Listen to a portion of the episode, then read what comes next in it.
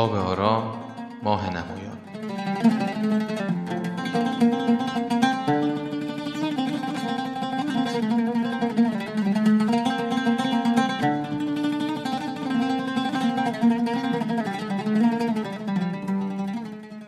من هنوز آمادگی مراقبه کردن را ندارم. چیزهای زیادی در ذهنم دارم.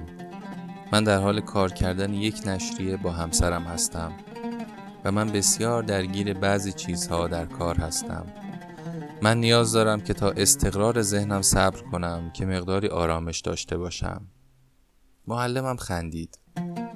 تا زمانی که این نشریه ها مستقر شوند چند تا دیگر ظاهر می شوند تا جانشین آنها شوند. انتظار برای آرامش قبل از اینکه شخص شروع به جستجوی حقیقت کند مانند این است که شخص انتظار دانش آموختگی بکشد قبل از اینکه خواندن را بیاموزد.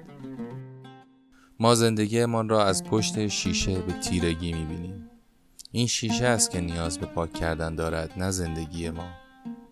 می توانیم تا ابد منتظر باشیم که خورشید خنک کند اما بهتر است که کلاهی پهنتر بر سر بگذاریم.